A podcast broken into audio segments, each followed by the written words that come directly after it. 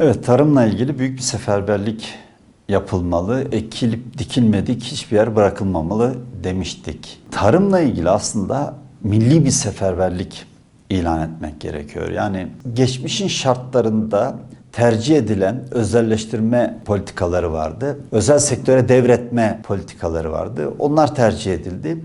Şimdi onları da düşündüğümüzde tarımda milli seferberliğin içerisine bizim geçmişte mesela devlet üretme çiftliklerimiz var. Tarımsal işletmelerimiz var. Bazı tarımsal işletmelerin binaları satıldı ya da devredildi ama arazileri duruyor ve o araziler ekilip biçilmiyor. O araziler var. Bunların hemen hemen hepsinin millileştirilmesi ve çok yakından takip edilmesi gerekiyor. Şeker pancarı, pancarı fabrikaları var özelleştirildi. Bunların yeniden değerlendirilip takip edilip bazı fabrikaların yeniden devlet tarafından millileştirilebilir, geri alınabilir. Bunlar modernize edilip yeniden bu seferberlik içerisinde değerlendirilebilir.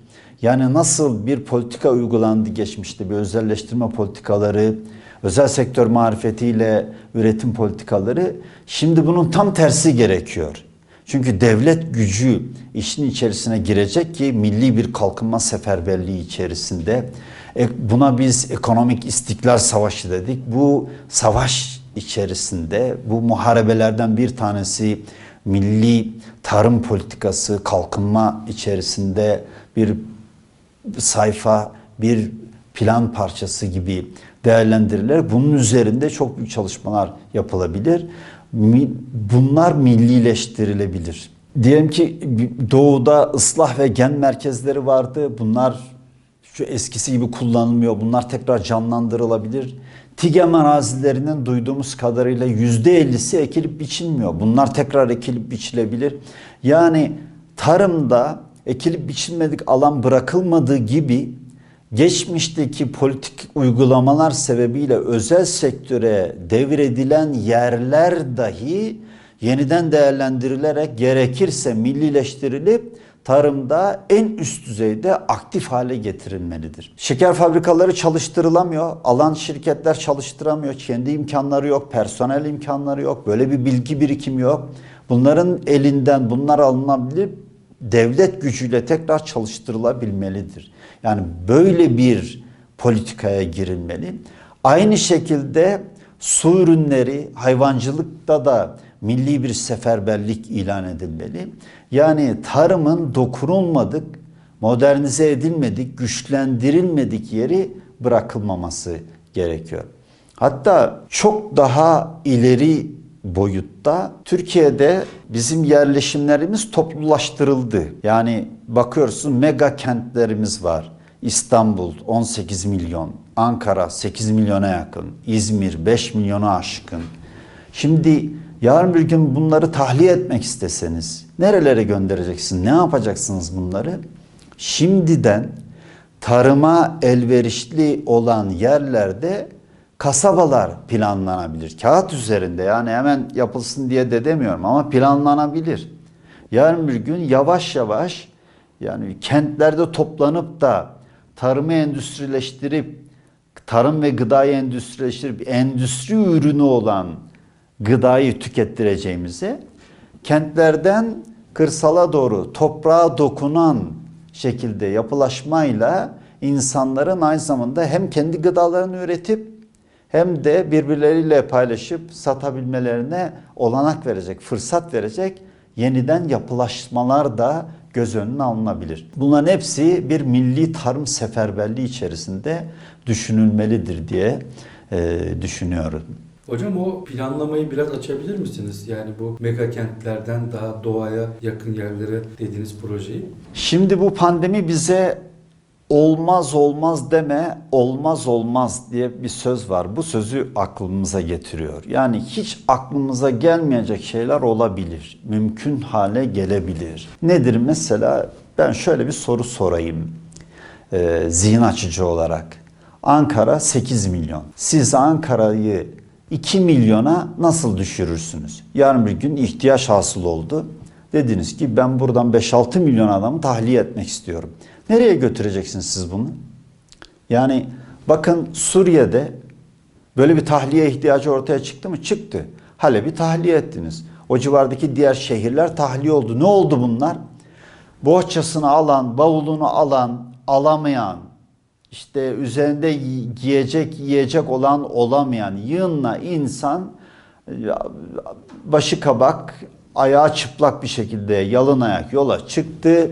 Geldiler ulaşabildikleri emin yerlerde yani dü- dünün oradaki kendi yağında kavrulan hatta kendi bölgesindeki efendileri burada mülteci hale dönüştüler. Şimdi böyle bir şey olacak demiyorum. Ama bu bir tahliye operasyonudur. E siz de şimdi diyelim ki bir mega kent, bir Ankara. 5 milyon insanı nasıl tahliye edeceksiniz? Nereye götüreceksiniz? Bakın bir Covid-19'dan dolayı gelen yolcuları bile siz 14 günlük karantinaya nerede aldınız? Öğrenci yurtlarında aldınız. E, öğrenci yurtları da alabilmek için öğrencileri tahliye edildi. Öğrencilere evlerine gidin dedik. Öğren oraları, o yurtları bu tahliye amaçlı olarak kullandık ve değerlendirdik. Yarın bir gün bu kadar insanı nereye götüreceksiniz? O zaman oturup şimdiden sizin bir plan yapmanız lazım. Ben gerekirse bu tahliyeyi nasıl yapacağım? E, bütün teknik teknolojik imkanlar var, yazılım imkanları var. Siz Anadolu'nun bütün coğrafyasına tarımı, hayvancılığı da düşünerek yeniden yapılaşacak şekilde kasabalar bazında 20 bin nüfuslu, maksimum 30 bin nüfuslu kasaba planlamaları, kent planlamaları yapmanız lazım. Bunların yanında tarım, hayvancılığı da koymanız lazım. Yani barınma, gıda ihtiyaçlarını bu şekilde giderecek. E insanın temel ihtiyaçları neydi? İnsanın temel ihtiyaçları giyim, barınma, gıda. E, giyim ihtiyaçlarını da doğal e, ürünlerden karşılayabileceğini düşündüğümüzde aslında bağımsız yapılar olarak yeni kasabalar oluşturabilirsiniz. Bütün altyapısını sistem olarak oluşturursunuz. İhtiyaç hasıl olduğunda çok süratli bir şekilde bunu nasıl gerçekleştireceğinizin planlarını da yaparsınız. Yaptıktan sonra koyarsınız rafa bırakırsınız.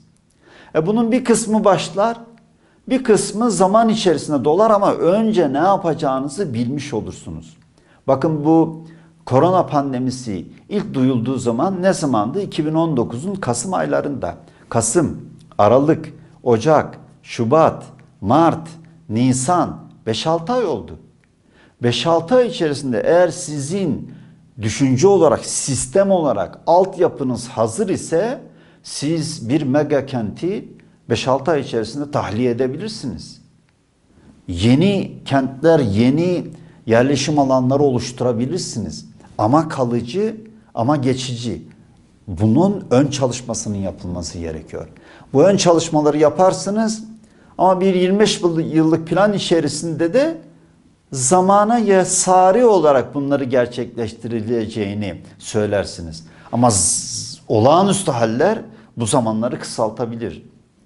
Şu anda böyle bir planlama, böyle bir fikir, bir düşünce ya da bir yerde bir dosyamız yok. Olmadığının nereden biliyoruz? İşte bakın mesela evlerimizde dışarıya çıkmayı yasaklıyor devletimiz. Bu korona virüsü yayılmasın diye. Her hafta işte sokağa çıkma yasağı ilan ediyoruz. Her hafta e, istisnaları söylüyoruz. Bu hafta istisnalar bunlardır. İşte bir istisna ne dedik iki hafta önce? İşte çocuğu e, rahatsız olanlar, çocuklarının bu rahatsızlığından dolayı çıkabilirler. Bunlar istisnadır dedik. Bir sonraki haftaya ne dedik? İşte eğer e, köpek besliyorsa evde o köpeği olanlar köpeğini gezdirmek için çıkabilir dedik. Halbuki bunların çok önceden düşünülüp planlanıp dosya indirildiği anda şu anda sadece uyarlaması yapılması gerekiyordu. Onlar da 2-3 haftalık bir iştir maksimum. Ondan sonra hemen tıkır tıkır saat gibi işleyen bir sistem kurgulanabilirdi. İşte bu çerçevede tarım ve hayvancılıkla birlikte bu kentlerden işte kırsala dönüşüm, dikeyden yataya yapılaşma dönüşümü de birlikte değerlendirilebilir. Bu açıdan bunları da ifade etmiş olayım.